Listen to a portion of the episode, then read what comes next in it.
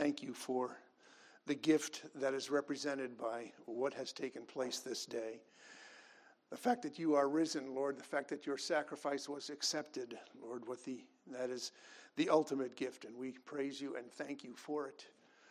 And Father, this morning we just want to pray as we are again opening up your word. We want to go deeper in an understanding of just what it is you accomplished for us. And so we pray for the presence of your Holy Spirit to accompany your word so that this would be of lasting value. And we pray this in Jesus' name. Amen. Well, the most important three days in the history of mankind are what we are celebrating this morning. Jesus was executed on a Friday, and he rose from the dead on a Sunday. And much has been written about those two days. But there's very little written about what took place on Saturday. In fact, the only scriptural reference to that second day is this one in Matthew's Gospel. It says, On the next day, which followed the day of preparation, the chief priests and Pharisees gathered together to Pilate, saying, Sir, we remember while he was still alive how that deceiver said, After three days I will rise. Therefore, command that the tomb be made secure until the third day, lest his disciples come by night and steal him away, and say to the people, He has risen from the dead. So the last deception will be worse than the first. Pilate said to them, You have a guard. Go your way and make it as secure as you know how. So they went and made the tomb secure, sealing the stone and setting the guard.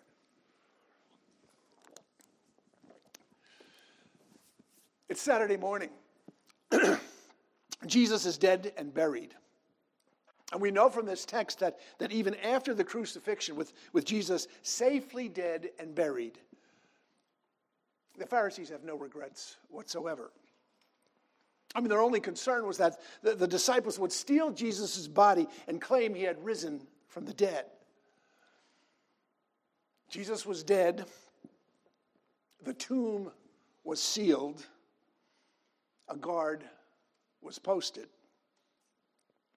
For the vast majority of his followers, that settled the issue. Jesus had made quite a splash, but now all bets were off. The cross had proven to most of them that Jesus was a failed Messiah figure, like many before him.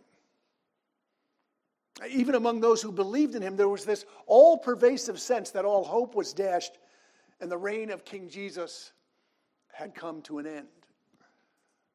And we can see this in a conversation that Scripture records of, of two men walking on the road to Emmaus. Uh, it describes a confrontation that the reason Jesus had with two of his disciples who don't recognize that he is actually walking and talking with them. And it shows us exactly what those who believed in Jesus were thinking. It says, Now behold, two of them were traveling that same day to a village called Emmaus, which was seven miles from Jerusalem. And they talked together of all these things which had happened. So it was while they conversed and reasoned that Jesus himself drew near and went with them. But their eyes were restrained, so they did not know him. And he said to them, What kind of conversation is this that you have with one another as you walk and are sad? Then the one whose name was Cleopas answered and said to him, Are you the only stranger in Jerusalem? And have you not known the things which happened there in these days? And he said to him, What things? So they said to him, the things concerning Jesus of Nazareth, who was a prophet, mighty indeed in deed and word before God and all our people, and how the chief priests and our rulers delivered him to be condemned to death and crucified him. But we were hoping that it was he who was going to redeem Israel. Indeed, besides all this, today is the third day since these things happened. Now, Cleopas can't believe, he can't believe that this stranger hasn't heard all these terrible things that have gone down since Friday. What things? says the stranger. Now, Cleopas' answer reveals the state of mind of those who had believed he was the Messiah. Quote, We were hoping that it was he who was going to redeem Israel. Well, by Saturday, that hope was apparently dashed. Now, Cleopas summed up the despair and the despondency of the disciples at the fact that they thought they had been deserted. Despair because from every visible perspective, it looked like the bad guys had won. I mean, the disciples had seen Jesus repeatedly go up against the Pharisees and time after time demonstrate his superior wisdom and knowledge, making them look puny and small. On Friday, they had succeeded in making Jesus look puny and small. Starting from the Garden of Gethsemane, they saw Jesus being brutalized, and never before had they seen Jesus being physically assaulted. Now they saw him surrounded by thugs, pushing, shoving, and slapping him.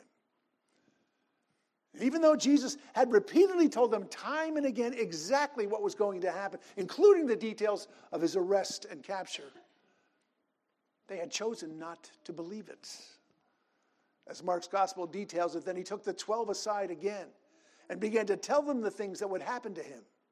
Behold, we are going up to Jerusalem, and the Son of Man will be betrayed to the chief priests and to the scribes, and they will condemn him to death and deliver him to the Gentiles, and they will mock him and scourge him and spit on him and kill him. And on the third day he will rise again. Well, the mocking, the scourging, the spitting, and the killing all took place exactly as Jesus said it would, and yet they were still stunned. They were amazed.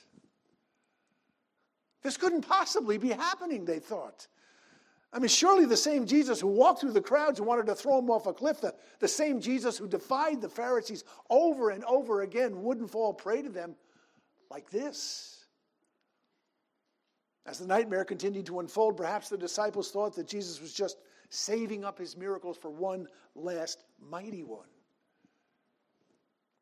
Well, that, that's precisely what Jesus was doing. But it wasn't the miracle that the disciples expected. In fact, from their perspective, Jesus simply ran out of options or a grace or, or a favor. For some reason, the unthinkable had unfolded that Friday. The Savior, the, the, the, miracle maker, had apparently run out of miracles. And not only had the Pharisees succeeded in turning the whole of Jerusalem against him, they were able to literally laugh in his face as he hung on the cross. It says, And those who passed by blasphemed him, wagging their heads and saying, You who destroy the temple and build it in three days, save yourself. If you are the Son of God, come down from the cross. Likewise, the chief priests also, mocking with the scribes and elders, said, He saved others. Himself he cannot save. If he's the king of Israel, let him now come down from the cross, and we will believe him. He trusted in God. Let him deliver him now if he will have him. For he said, I am the Son of God. Even the robbers who were crucified with him reviled him with the same thing. So you wonder how much hatred do you have to have inside to see a man beaten and flogged, someone whose head is covered with a crown of thorns pressed into his scalp, hanging nailed through his hands and his feet on a cross, and then to decide now is the time, now's the perfect time to laugh. To laugh at him, to mock him. You know, there's been more than a few monsters that this world has produced. I mean, there's folks like Hitler and Stalin and Vlad the Impaler and Genghis Khan, people who've earned their reputation as murderers. But what did Jesus do to deserve such a monstrous response? Well, the answer is not just nothing. It's the cosmic assertion that this broken body hanging on the cross belonged to the only sinless one who ever walked this planet. Never once in his entire existence had Jesus ever done anything deserving of any punishment. Flawless love, flawless care, flawless courage, flawless thoughtfulness, flawless worship, flawless everything emanated from Jesus. Who once challenged the Pharisees by asking, Which one of you convicts me of sin? And at that point, Jesus is not speaking of a particular sin. He was challenging the Pharisees to convict him of any sin, something they could not do. Something that prompted the rage that would cause them to see someone crucified and think, oh, this is a great time to gloat. This is the time to mock. Well, the disciples had nothing but despair that Saturday because everything they had known about Jesus had been slaughtered along with the man. But you know, in addition to the despair, there was also a great level of despondency. Because every one of the disciples knew in their heart of hearts that they had abandoned their leader at the moment of his greatest need. They knew that they had not only abandoned Jesus, they also remembered the stark warning that Jesus had given them right after the Last Supper. It says, And when they had sung a hymn, they went out to the Mount of Olives. And Jesus said to them, All of you will be made to stumble because of me this night. For it is written, I will strike the shepherd, and the sheep of the flock will be scattered. But after I have been raised, I will go before you to Galilee. Well, to a man, they did exactly what Jesus had predicted. I mean, the shepherd was indeed struck, and the sheep, they all scattered. And worst of all was Peter. He was astounded when Jesus would even think such a thought, and he responded to him Even if all are made to stumble because of you, I will never be made to stumble. Jesus said to him, Assuredly, I say to you that this night, before the rooster crows, you will deny me three times. Peter said to him, Even if I have to die with you, I will not deny you. And so said all the disciples. See, every one of the disciples uh, agreed with Peter that they would rather die than desert their master. Every one of them deserted him. Peter felt it more than any because of the incident that took place that very night.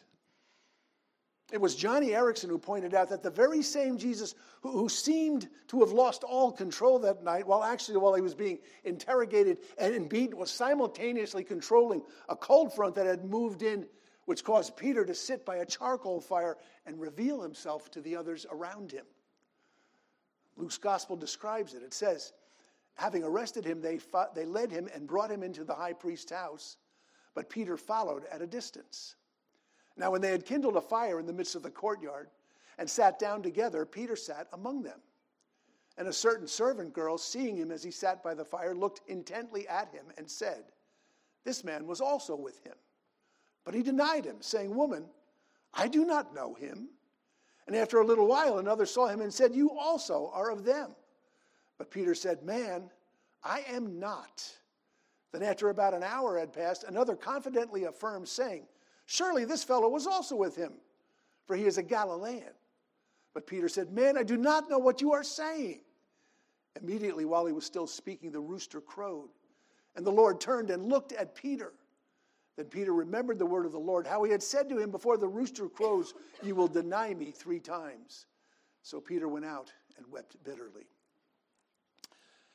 If ever there was a night marked with despair, and with despondency. It was the night that Peter spent agonizing over his conduct before Jesus.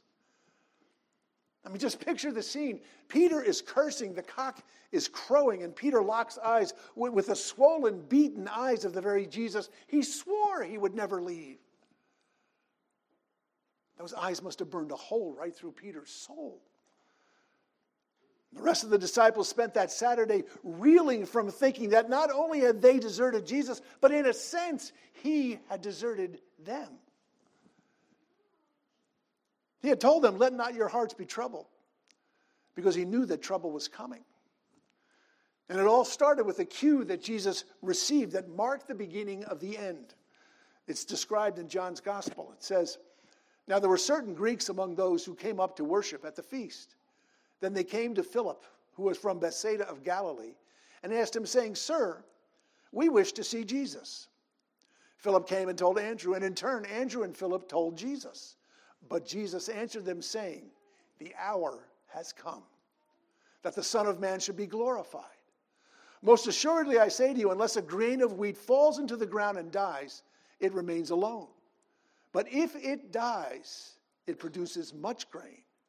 He who loves his life will lose it, and he who hates his life in this world will keep it for eternal life. If anyone serves me, let him follow me. And where I am, there my servant will be also. If anyone serves me, him my Father will honor. Now my soul is troubled. And what shall I say? Father, save me from this hour. But for this purpose I came to this hour. Well, Jesus' earthly ministry was about to come to a brutal end, and he was explaining this to his disciples. I mean, part of loving his disciples was Jesus' desire to prepare for that Saturday when they would be pondering his arrest, his execution, his torture. He was going to tell them the most troubling words they would ever hear. See, Jesus didn't want the disciples to make the same mistakes that many folks make even today. I mean, he didn't want them thinking Jesus, or just what they were thinking that Saturday. And that was that Jesus was the victim. A victim of time, a victim of place, a victim of circumstance. Jesus was no victim. In fact, he was about to orchestrate the unfolding events of his own crucifixion completely. And now he's determined to tell the disciples ahead of time precisely what was going to happen. And again, we pick up on this in John 13. This is Jesus saying, I'm telling you this now before it takes place, that when it does take place, you may believe that I am He. Truly, truly, I say to you, whoever receives the one I send receives me. And whoever receives me receives the one who sent me. After saying these things, Jesus was troubled in his spirit and testified Truly, truly, I say to you, one of you will betray me. The disciples looked at one another, uncertain of whom he spoke. One of his disciples, whom Jesus loved, was reclining at table close to Jesus. So Simon Peter motioned him to ask Jesus of whom he was speaking. So that disciple, leaning back against Jesus, said to him, Lord, who is it? Jesus answered, It is he to whom I will give this morsel of bread when I have dipped it. So when he had dipped the morsel, he gave it to Judas, the son of Simon Iscariot.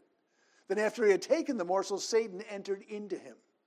Jesus said to him, What you are going to do, do quickly. Now, no one at the table knew why he had said this to him. Some thought that because Jesus had the money back, Jesus was telling him, Buy what we need for the feast, or that he should give something to the poor. So after receiving the morsel of bread, he immediately went out, and it was night.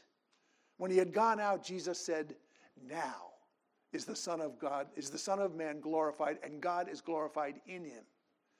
If God is glorified in him, God will also glorify him in himself and glorify him at once.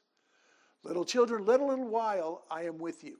You will seek me, and just as I said to the Jews, so now I also say to you, where I am going, you cannot come. Jesus had just turned their world upside down. He told them three incredibly disturbing things. He told them first that he was going to be betrayed, secondly, that he was going to be leaving them, and thirdly, they couldn't come. And then he tops it all off by saying in the very next verse, Let not your hearts be troubled. Believe in God, believe also in me. You say, why would Jesus say that? I mean, particularly since he had already admitted that he himself was, quote, troubled in spirit. I mean, is this a case of do as I say, not as I do? Well, the answer is no. You see, Jesus had every right to insist that the, that the disciples, quote, let not their hearts be troubled, even though his heart was deeply disturbed. You see, his heart was going where no heart had ever gone before. And unlike the disciples, he was going there profoundly and absolutely alone. You see, there was a context to Jesus' words of comfort. He said, Let not your hearts be troubled. But then he followed with these words Trust in God, trust also in me. He was telling them that no matter what those disciples would go through, they would never be alone. They would never be without God's presence and protection. But that wasn't the case with Jesus. He knew with absolute precision the events that were going to take place in the next few days. And because Jesus saw the future perfectly, he gives the lie to the notion that he was a victim of the Roman government, of, of mob rule, of a kangaroo court. Jesus was no victim. He was the sacrificer and he was the sacrifice. He was the high priest orchestrating his own sacrifice. And, and it wasn't the physical agony that he was facing that was troubling him. It wasn't the pain or the humiliation either that troubled Jesus' spirit. He had met and mastered those already. Now, so much of our understanding of Easter is centered around the physical aspects of crucifixion. And yet, as awful as that was, it was not the ultimate horror that Jesus was facing. And to be sure, crucifixion is a uniquely horrifying form of torture. I mean, we use the word excruciating to describe intense pain and torment. And that word itself literally means from the cross. I mean, the cross defined torture and death in Jesus' day. But thousands of people suffered that exact same fate. Now, the cross was designed to, to maximize the humiliation and torture, and it killed slowly by asphyxiation. It was considered to be the ultimate torture. But like I said, it wasn't the fear of the pain that troubled Jesus, it was something far, far worse. If it wasn't the fear of the torture that he was facing that troubled Jesus, perhaps maybe it was the intense humiliation. I mean, Jesus Christ is and will always be the creator of the entire universe, the Lord of history, the sustainer of life itself. It was he who would be flung to the ground. It was he who would be stripped naked, nailed through his hands and feet, and then put on display for the religious leaders to mock and to torment. As horrific a humiliation as this was, we have to bear in mind that humiliation was nothing new to Jesus. I mean, his entire life was one of intense humility, starting from his birth in a feeding trough in a barn. He lived his life not as a prince or a king or ruler, but as a carpenter's supposedly illegitimate son. The Philippians describes Jesus' humility by saying, Have this mind among yourselves, which is yours in Christ Jesus, who, though he was in the form of God, did not count equality with God a thing to be grasped, but made himself nothing, taking the form of a servant, being born in the likeness of man. And being found in human form, he humbled himself by becoming obedient to the point of death, even death on a cross. Now, Jesus knew humiliation his entire life. He also knew humiliation was, was coming in death.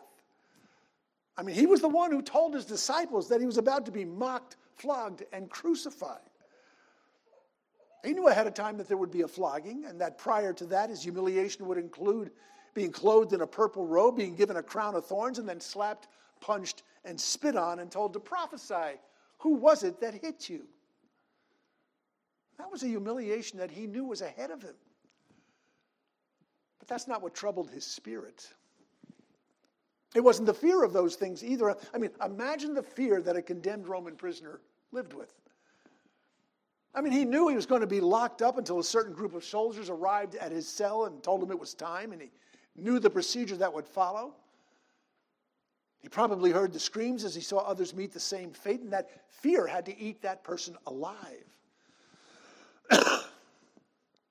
Jesus lived with that fear every single day.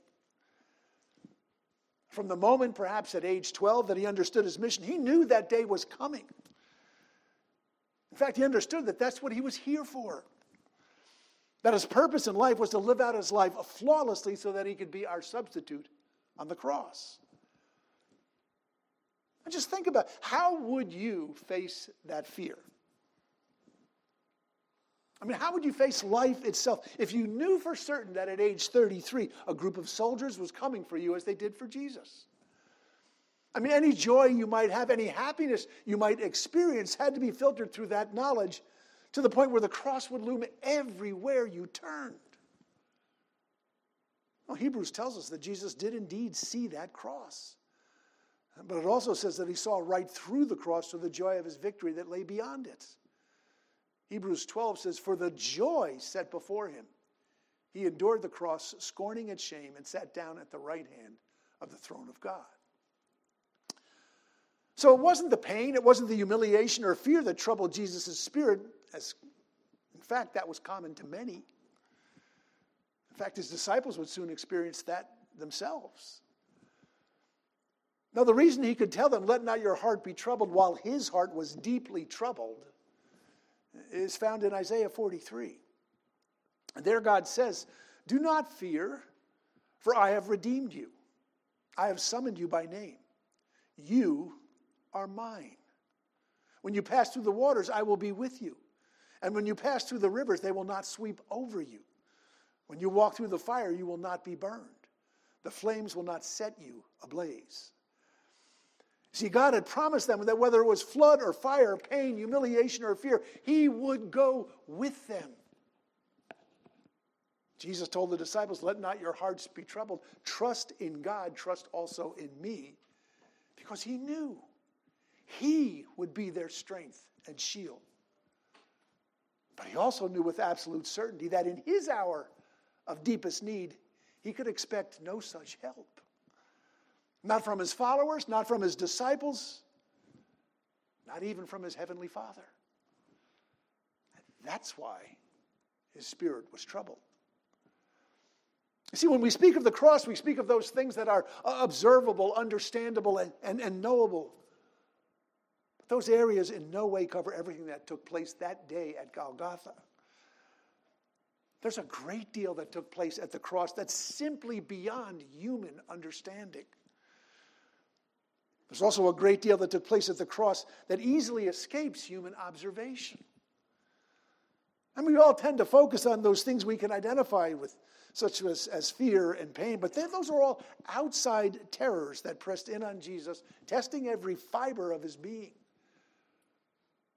However, none of those caused Jesus to say what he said in John 12 27. Now my soul is troubled. And what shall I say? Father, save me from this hour. No, it was for this very reason I came to this hour. Father, glorify your name. So, again, what was it that troubled Jesus' soul if it wasn't the fear, pain, and humiliation of the cross? It was actually something that started in the Garden of Gethsemane, something that continued all through his passion until he finally said, It is finished.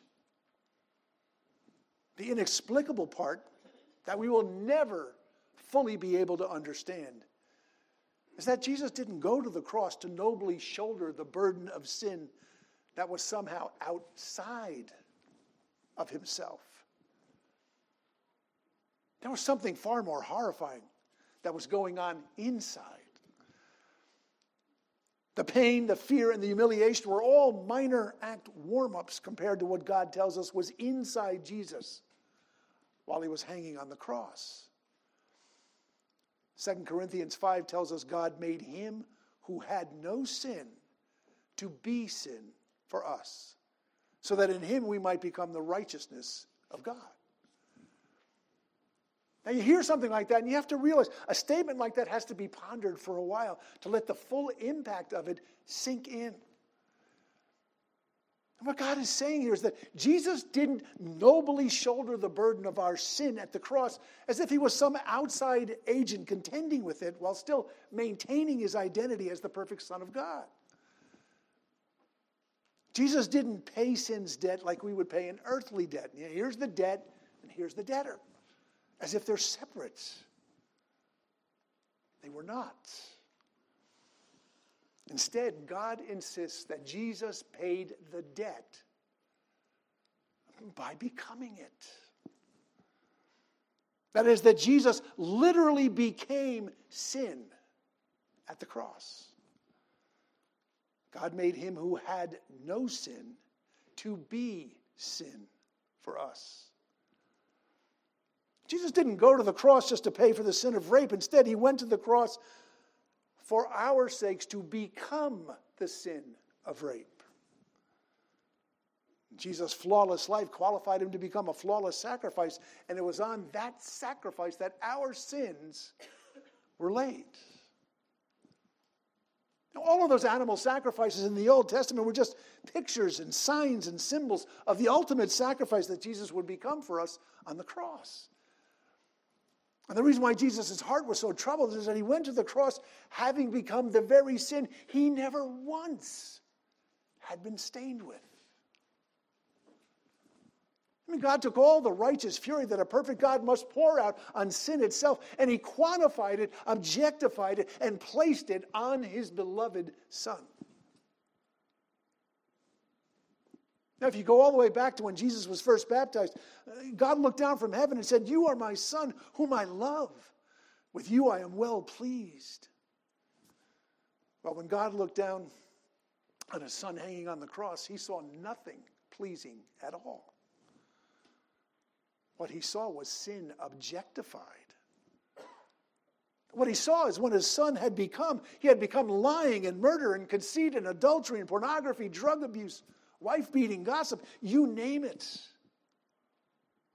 All the sins of his sheep had become this living sacrifice nailed to a cross and put on display.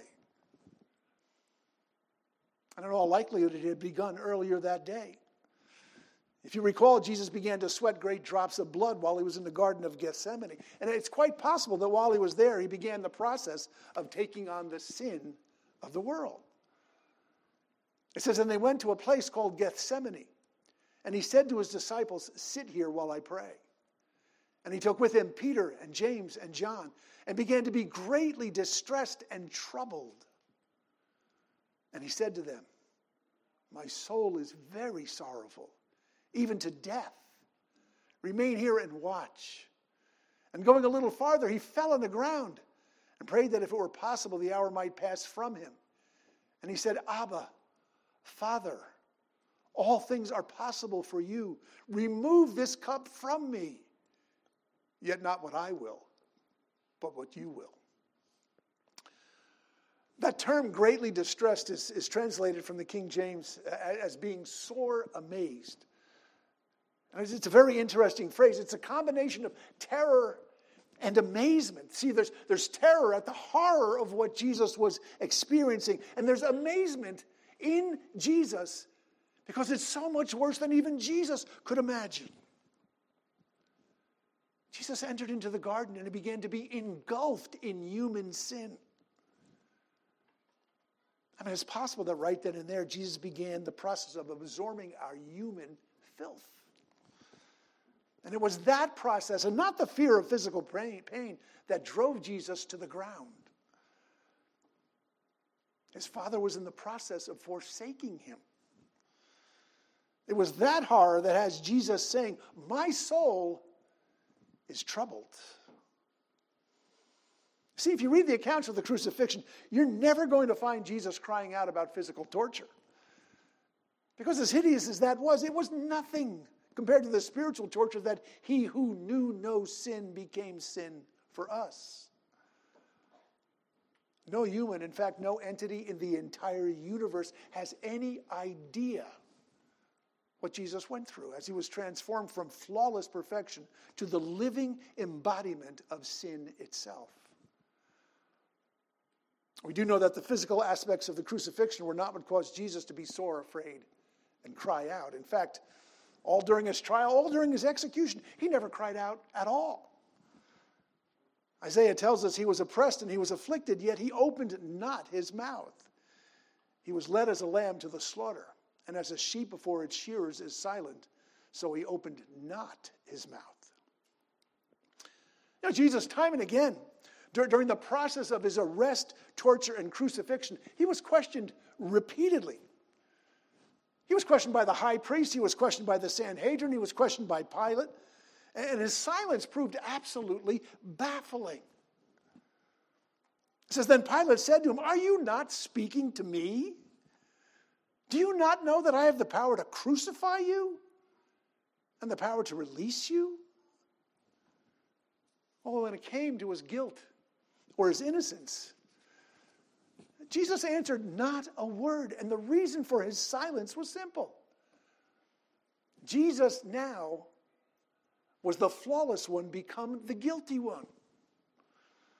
Jesus' troubled soul now had to face the wrath of his Father, not for his sins, but for ours. Isaiah 53 says, But he was wounded for our transgressions, he was bruised for our iniquities.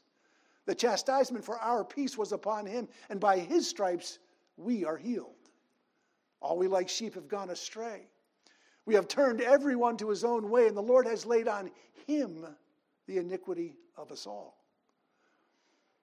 Psalm 22 takes us into the mind of Jesus as he faces his Father bearing our sin. He says, My God, my God, why have you forsaken me?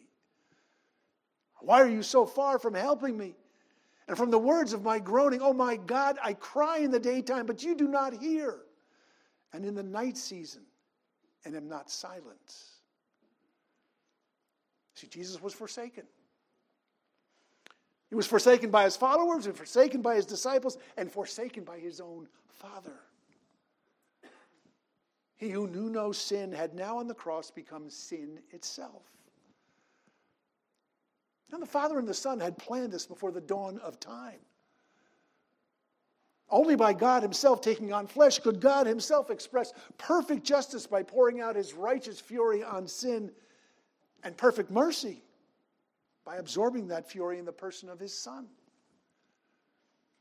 And Jesus' father had no choice but to thrust him out. It was far worse than any external torment Jesus ever experienced. But Jesus wasn't alone in experiencing torment that day. You know, we seldom, if ever, consider the torment that the father went through as he watched his beloved son being tortured, humiliated, and executed, knowing that at the time of his son's own greatest need, he had no choice but to forsake him and the sin that he had become. I think it's safe to say if there was any other way of rescuing God's redeemed, if there was some other way by which we may be saved, God certainly would have chosen that. One thing we know for certain is that God's perfect justice demanded payment in full be made for every one of his sheep, and that payment is an eternity in hell. All we can say for certain is that Jesus was thrust out eternally for each of his sheep, and somehow God was able to squeeze all of those eternities in hell into one day of horror. Jesus said it is finished, it was because he had fully paid the exact equivalent of an eternity in hell for every one of his sheep. And all of it was squeezed into six earthly hours. I don't know how he did it, but I know for certain that he did. And there's no wonder that Isaiah 52 states that after the cross, Jesus himself in his physical body was no longer recognizable as human. Isaiah says, Behold, my servant shall act wisely. He shall be high and lifted up and shall be exalted as many were astonished at you. His appearance was so marred beyond human semblance, and his form beyond that of the children of mankind. That's because God Himself had gone to the maximum that even an infinite God could go to in order to ransom and rescue His sheep. So, for six earth hours, Jesus was literally God forsaken. And at the end of that time, the flawless one who had become sin for us, who had become our scapegoat, bowed his head and said, It is finished. You know, it's likely that hell had a celebration and a grand hope that Saturday. You see, if at any time Jesus' sacrifice had proven to be anything less than flawless, then it too would have been unacceptable to a perfect God. Jesus' troubled soul would have been for nothing. God would have no choice but to permanently reject his son. And so, for that Saturday, the entire universe held its breath. And on Sunday morning, some 2,023 years ago, a brave group of bereaved women were headed to a tomb to anoint the body of the one they thought would be their Savior. Luke 24 says, And on the first day of the week at early dawn, they went to the tomb, taking the spices they had prepared. And they found the stone rolled away from the tomb. But when they went in, they did not find the body of the Lord Jesus. While they were perplexed about this, behold, two men stood by them in dazzling apparel. And as they were frightened and bowed their faces to the ground, the men said to them, Why do you seek the living among the dead? He is not here, but has risen. Remember how he told you while he was still in Galilee that the Son of Man must be delivered into the hands of sinful men and be crucified, and on the third day rise. And they remembered his words, and returning from the tomb, they told all these things to the eleven and to all the rest. And since that day, Since that day, others have told others, and they have told others until this morning, and I'm telling you. And you who are dead in your trespasses, in the uncircumcision of your flesh, God made alive together with him, having forgiven us all our trespasses by canceling the record of debt that stood against us with its legal demands. This he set aside, nailing it to the cross. He disarmed the rulers and authorities and put them to open shame by triumphing over them in him. Saturday has become Sunday. He is risen just as he said. Let not your hearts be troubled. Let's pray. Father, we just stand amazed at the breadth and width and depth of the gift that you've given us in your Son. We stand amazed that it all was perfectly executed, that because the sacrifice was flawless, you rose from the dead, and because you have risen from the dead, we have the gift of eternal life. We praise you, we thank you, we bless you for your great gift in your Son. And we pray this in Jesus' name. Amen.